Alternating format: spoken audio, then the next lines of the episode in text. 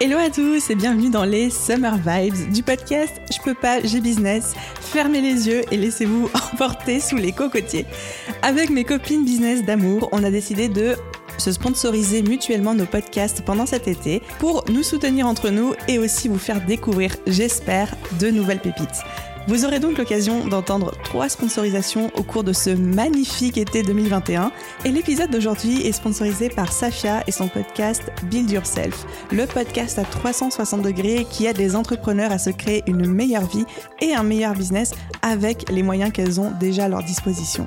Et je vous recommande tout particulièrement l'épisode qui s'appelle Construire une stratégie de contenu efficace qui va vous donner plein plein plein d'idées et l'épisode Ce qui est nécessaire pour passer son business au prochain niveau avec Claudia Anatella. Merci Safia de sponsoriser cet épisode de podcast et je vous souhaite à tous une bonne écoute et un super été.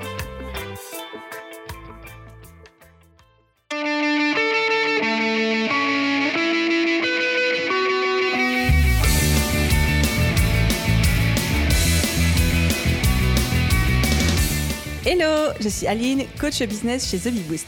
Après des années de freelance en tant que retoucheuse photo, je suis devenue coach business et j'aide désormais les entrepreneurs à booster leur entreprise.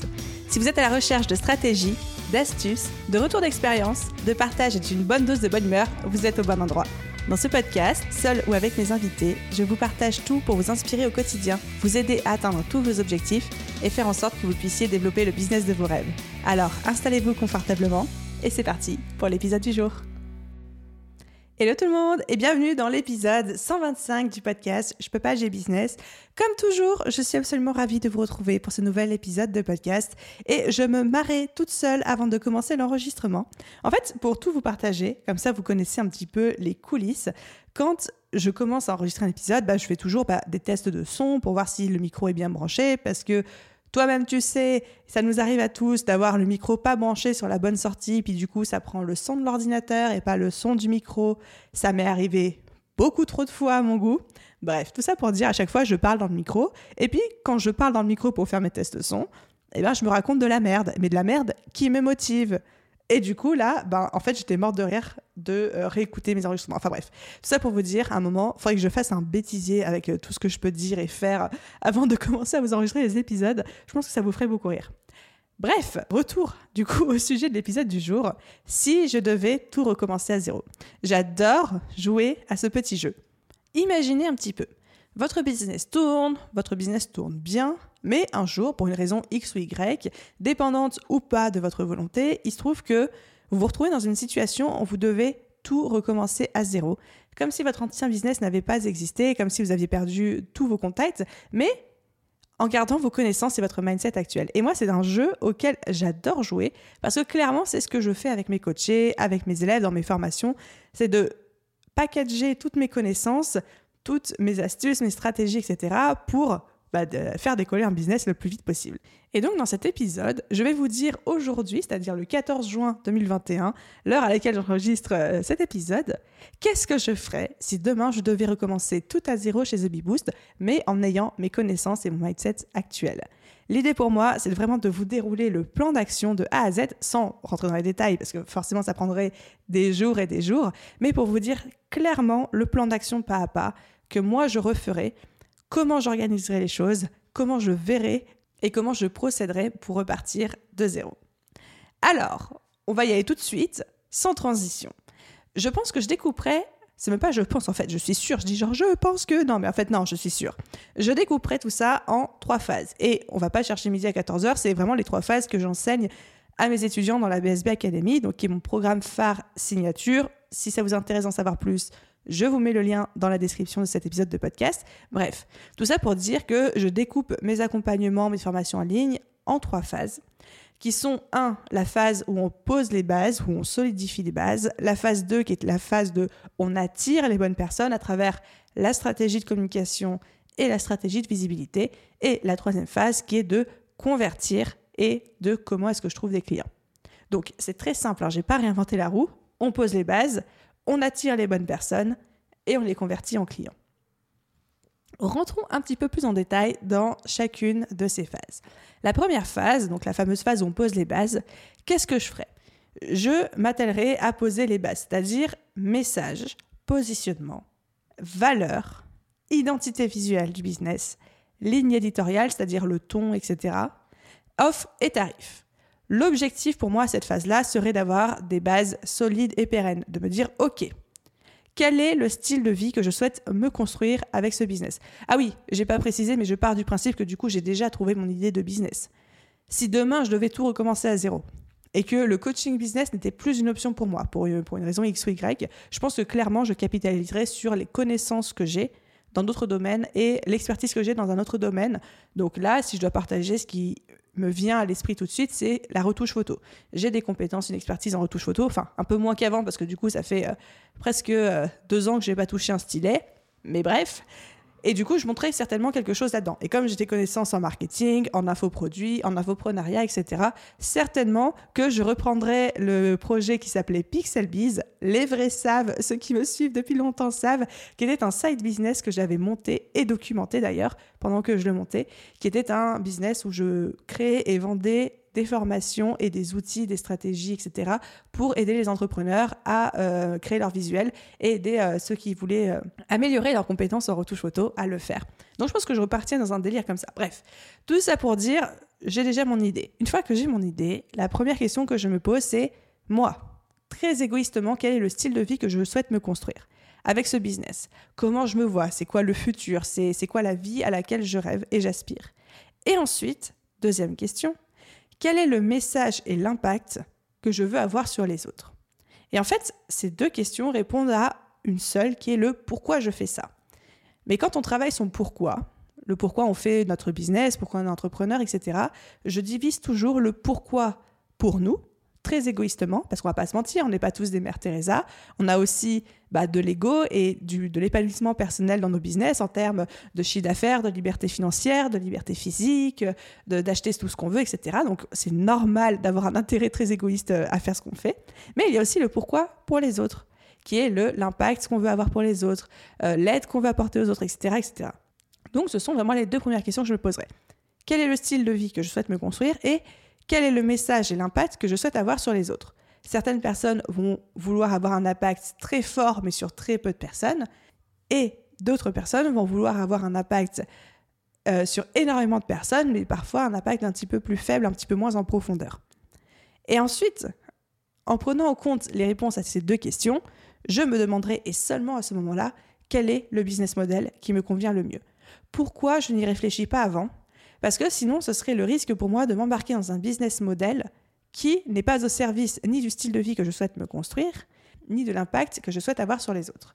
Exemple, si euh, je fais, on va dire, de la formation en ligne, mais que mon pourquoi et le style de vie que je veux me construire, c'est d'avoir des horaires très réguliers, très stables, de l'argent qui tombe tous les mois, des clients, travailler en équipe, travailler pour des gens, enfin voilà, tout ça eh bien on voit bien que ça colle pas.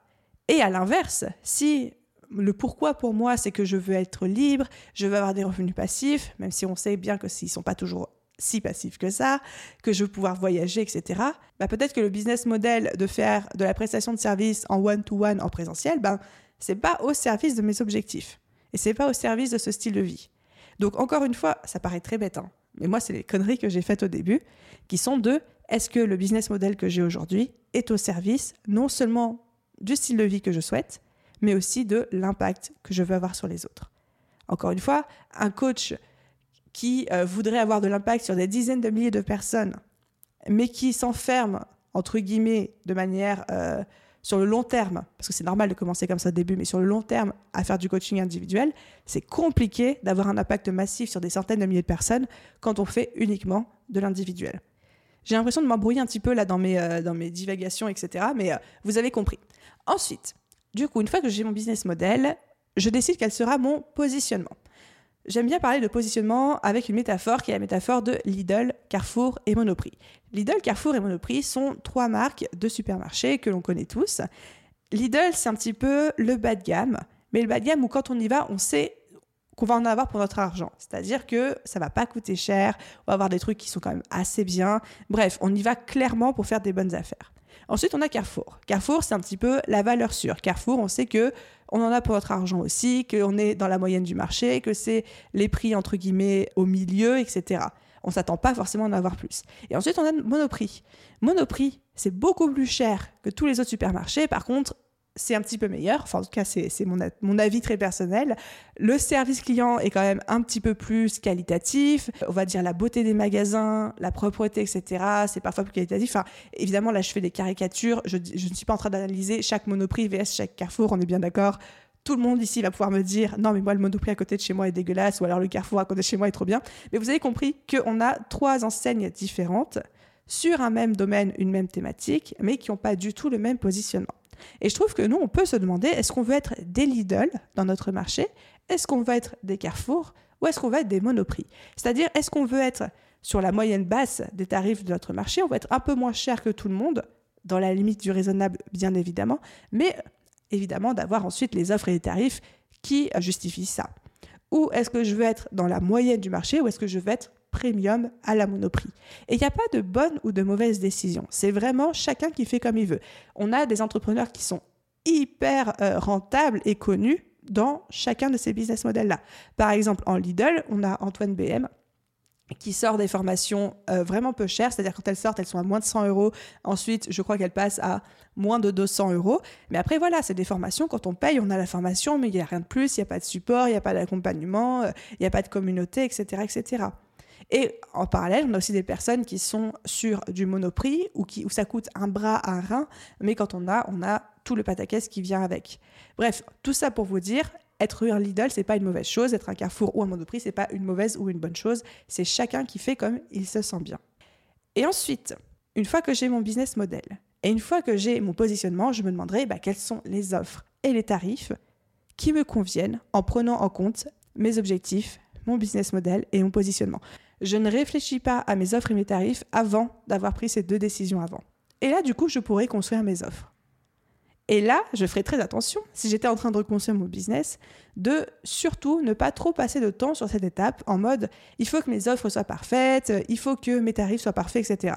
J'aurais tendance à me baser un petit peu sur ce qui existe sur le marché ou, ce les besoins, en, en tout cas, que j'ai analysés, que j'ai repérés, à créer une structure d'offre de base et à me dire je vais commencer à la vendre et je vais l'améliorer au fur et à mesure et je ne tomberai certainement pas et j'espère pas dans ce trou de lapin qui est de il faut que tout soit parfait avant que je puisse avancer. Une fois que j'ai mes idées d'offres, je ferai mon étude de client idéal. Alors c'est avant, après, je sais pas trop, j'ai hésité. Peut-être que je la ferai avant, j'en sais rien en fait. Je ferai mon étude de client idéal. Qui est mon client idéal? Qu'est-ce qu'il veut? Pourquoi? Comment? Quelles sont ses craintes, ses freins, ses besoins, ses envies? Qu'est-ce qu'il recherche? Comment il me recherche, etc., etc. J'ai fait un épisode de podcast entier sur le client idéal que vous pourrez retrouver. Je vous mettrai le lien en description dans lequel je vous donne vraiment toute ma méthode pas à pas pour déterminer votre client idéal et mener à bien euh, tout, ce, tout ce processus. Et une fois que j'ai tout ça, c'est-à-dire une fois que j'ai euh, mon business model, mon message, mon lifestyle, mon positionnement, mes offres, mes tarifs, mon client idéal, là, j'établirai mon identité visuelle. Je ne le fais pas avant, parce qu'en fonction de tout ça, en fonction de mon positionnement, de mon client idéal, de mes offres, de mes tarifs, bah, mon identité visuelle, elle ne va pas renvoyer le même message. On voit bien aujourd'hui que l'identité visuelle de Lidl, et l'identité visuelle de Monoprix ne renvoie pas du tout le même message. Et ce serait un danger et je pense une erreur de faire l'identité visuelle en premier et de choisir des couleurs, des typos, des formes qui ne renvoient pas le positionnement que je cherche à prendre. Par exemple, d'avoir une identité visuelle magnifique, très premium, très luxe, mais de vendre des produits bas de gamme. Mais bas de gamme, pas dans le sens péjoratif du terme ou à l'inverse, d'avoir une identité très accessible, fun, euh, colorée, etc., qui donne cette sensation d'accessibilité, mais de vendre derrière des produits premium. Encore une fois, l'identité visuelle joue un rôle dans votre communication, c'est hyper important qu'elle soit alignée avec votre positionnement et avec le message que vous transmettez. Ensuite, une fois que tout ça c'est fait, c'est-à-dire une fois que mes bases seraient posées, j'entrerai dans la phase 2 c'est-à-dire la phase de stratégie de communication et de visibilité. Comment est-ce que je fais pour attirer l'attention sur moi, pour que les gens me découvrent, fassent ma connaissance, découvrent mon business, etc. Là, ça va passer par quatre points différents. La création de contenu, le fait d'attirer les bonnes personnes, construire une liste email et mettre en place une stratégie de visibilité. Je suis personnellement une très très très grande fan de la stratégie de la création de contenu, c'est-à-dire créer du contenu en ligne pour attirer euh, les clients potentiels, quel que soit le type d'activité. Donc Effectivement, ça marche extrêmement bien quand on a un business en ligne, mais je le faisais déjà quand j'étais freelance. Et je vois plein de personnes autour de moi qui sont freelance, qui sont prestataires de services, voire même des fois, et j'ai souvent la remarque, qui sont freelance en B2B, c'est-à-dire qui fonctionnent uniquement avec des clients euh, professionnels, qui ont cette stratégie de création de contenu et dont ça leur permet de trouver des clients.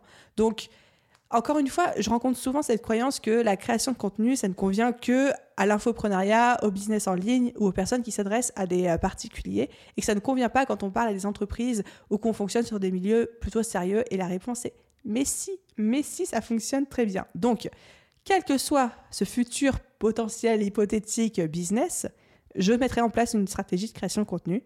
Donc, comment je ferai ça? Je choisirai tout d'abord un format, podcast ou blog ou vidéo je m'éparpillerai pas un seul truc et je me renseignerai à fond dessus. Quels sont les algorithmes? Quels sont les codes? Quelles sont les règles? Quelles sont les demandes? De quoi les gens ont besoin? De quoi mon client idéal a besoin par rapport à tout ça? Et ensuite, je commence à, créer du contenu à batcher. Pareil, ensuite, je choisis un réseau social. Donc, on est sur un format, podcast ou blog ou vidéo, et ensuite un réseau social, Instagram, TikTok, Telegram, Snapchat, Facebook, Twitter. Euh, vous faites comme vous voulez en fonction bah, de vos affinités personnelles et aussi en fonction bah, de où est-ce que votre client idéal est, hein, très clairement. Et pareil, ce réseau social, je me renseignerai à fond dessus en termes d'algorithmes, de codes, de règles, de demandes, de besoins, quels sont les types de formats, les types de visuels, comment ça fonctionne, euh, une description, les hashtags, qu'est-ce qui fonctionne, qu'est-ce qui ne fonctionne pas?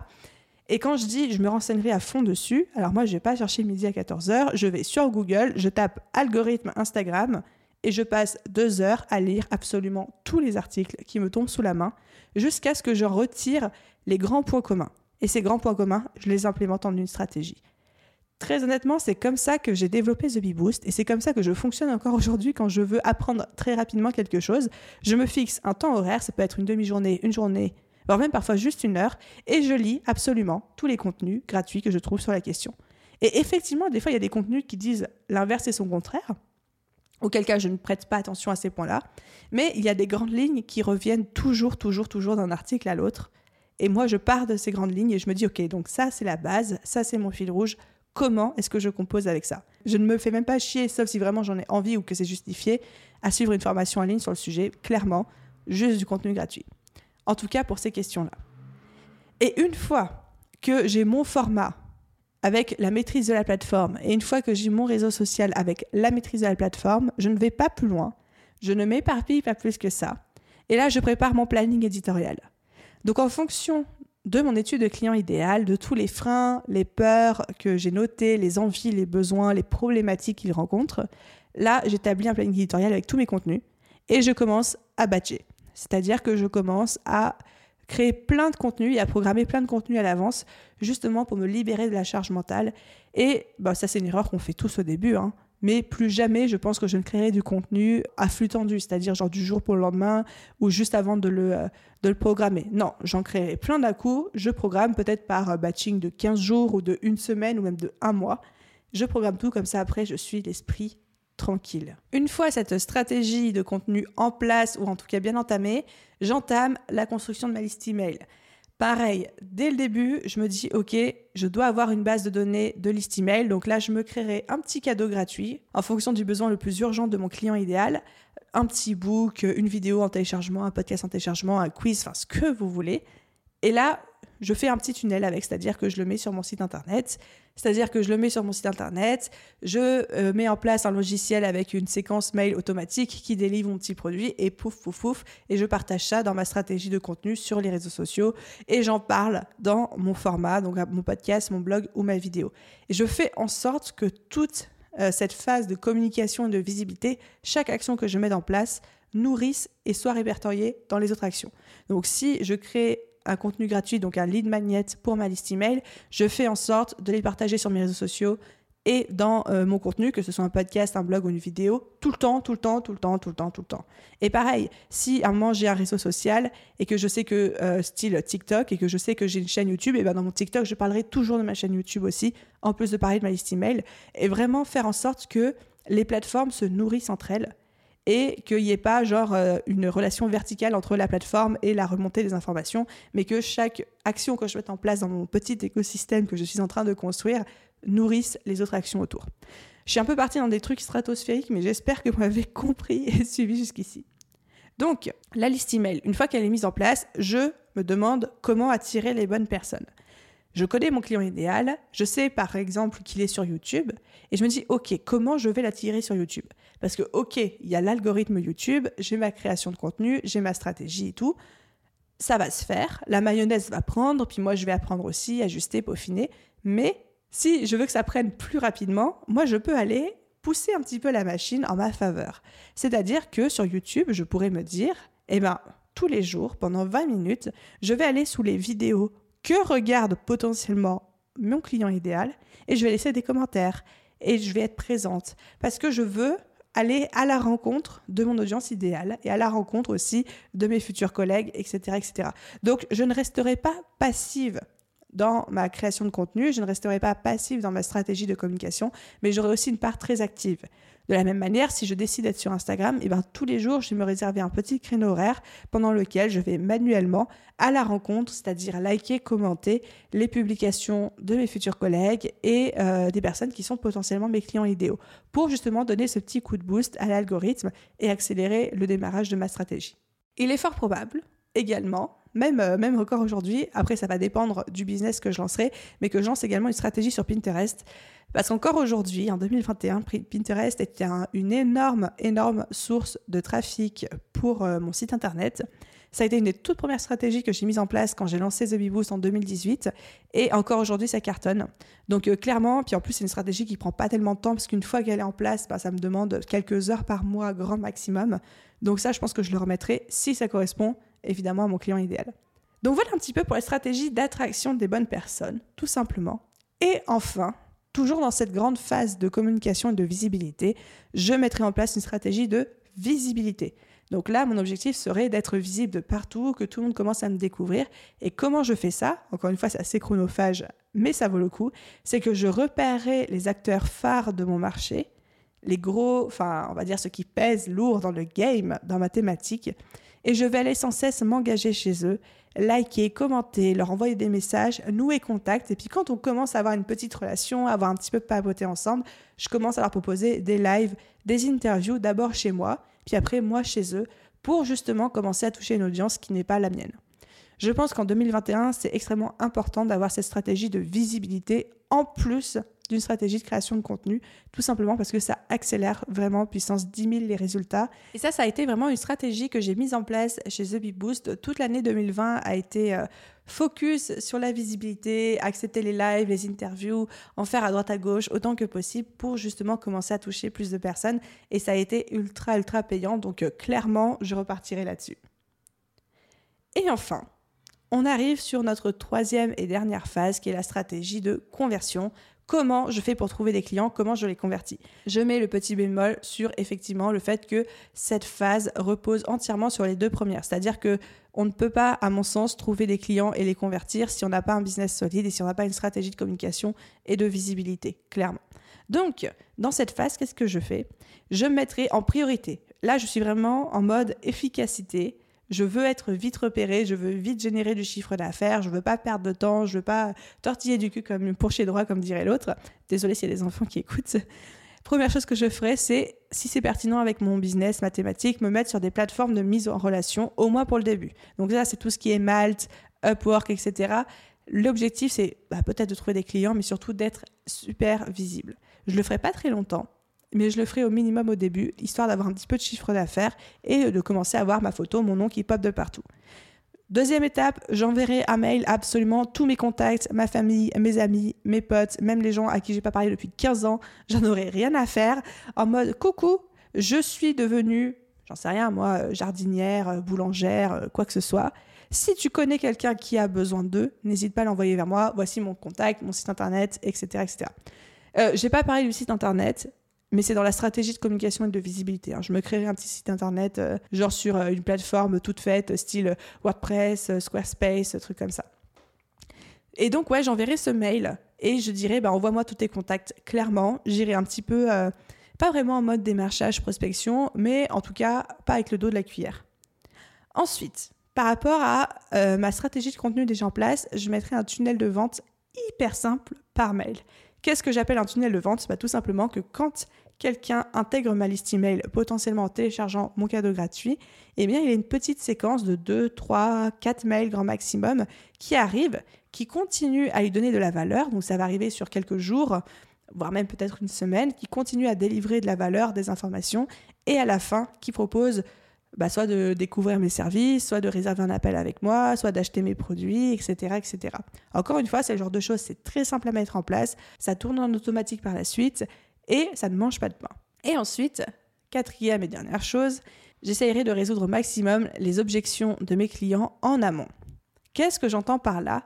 Eh bien, je partirai du principe que les gens, s'ils ne travaillent pas encore avec moi aujourd'hui, c'est soit qu'ils ne me connaissent pas, soit que ma proposition, c'est-à-dire mes offres, mes tarifs, ne correspondent pas 100% à ce qu'ils recherchent, soit qu'ils ont des objections. Donc, s'ils ne me connaissent pas, ce sera réglé avec la stratégie de communication et de visibilité. Si c'est le fait que mon offre, mes tarifs ne leur conviennent pas pour une raison X ou Y, que c'est pas 100% aligné avec ce qu'ils recherchent, bah, auquel cas moi je peux euh, apporter des modifications, ajuster, changer, etc. Et soit s'ils ont des objections, eh ben moi je vais y répondre. Mais ce qui est encore mieux, c'est quand j'arrive à y répondre sans être présente, c'est-à-dire à y répondre à travers les éléments que j'ai déjà mis en place.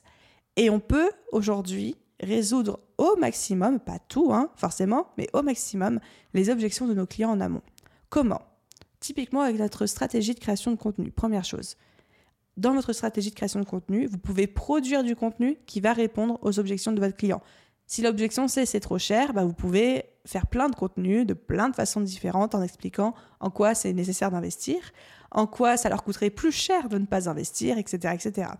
Si l'objection c'est euh, j'ai pas le temps, eh ben leur montrer en quoi ça coûterait plus de temps de ne pas le faire que de le faire, etc. etc. Donc le premier levier à votre disposition et qui, le premier levier qui serait à ma disposition pour gérer ces objections en amont, c'est ma stratégie de création de contenu qui est aussi là pour ça. Deuxième euh, point, mon site internet. Sur ma page à propos, ma page d'accueil, ma page d'explication de services, de tarifs, d'offres, etc., je pourrais aussi essayer de, de répondre au maximum à ces objections à travers mon texte, à travers la manière dont j'ai rédigé, présenté les choses. Troisième chose, ça pourrait être aussi de mettre une foire aux questions, une petite FAQ sur la page contact ou la page service ou même la page d'accueil et diriger du coup les questions de cette FAQ de manière à répondre et à traiter les objections en amont.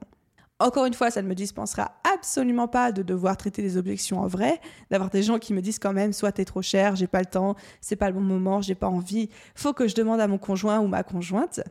Mais ça va déjà en réduire une bonne partie. Donc voilà un petit peu, à travers euh, ces 30 euh, minutes de podcast, comment je ferais si je devais tout repartir à zéro. Et encore une fois, je n'ai pas réinventé la roue. On passe par trois grandes phases. Solidifier, poser les bases et les solidifier. Ensuite, bâtir une stratégie de communication et de visibilité là-dessus. Et ensuite, une stratégie de conversion. À ça, si je ne me sens pas sereine ou si j'ai envie d'accélérer encore plus de choses, les choses, je pense que je me mettrai en prospection directe, c'est-à-dire réseau de networking, ou démarchage par emailing ou d'autres solutions. Nul besoin de réinventer la roue. Tant qu'on est motivé, qu'on fait du bon boulot, qu'on est agréable et qu'on y va, il n'y a pas de raison que ça ne fonctionne pas. Pourquoi je vous ai fait cet épisode de podcast et quel est mon message à travers ça? C'est un message qui est un petit peu plus profond. C'est la nécessité d'accepter que tout ne soit pas parfait et de procéder par itération. C'est-à-dire qu'aujourd'hui, la courbe de progression d'un business, la courbe de construction d'un business, on la voit comme un plan d'action étape par étape, une étape après l'autre. Et en fait, plus j'avance en business, plus je réfléchis, plus je pense pas du tout que ça se passe comme ça. C'est-à-dire qu'en business, c'est pas chapitre 1, je lis mon chapitre 1, j'implémente les trucs du chapitre 1 et je peux passer au chapitre 2. Mais c'est plutôt comme on va dire, une réinvention constante. L'image que je donne très souvent à mes étudiants, à mes coachés dans la BSB Academy, etc., c'est il faut imaginer devant vous une spirale. Donc une spirale qui part du centre et qui euh, s'élargit de plus en plus. Et dans cette spirale, vous avez également des rayons. Comme une toile d'araignée, en fait. Vous avez des, lignes qui partent dans tous les sens, puis vous avez la spirale qui part du centre et qui va autour. Et ces rayons, c'est les grandes étapes.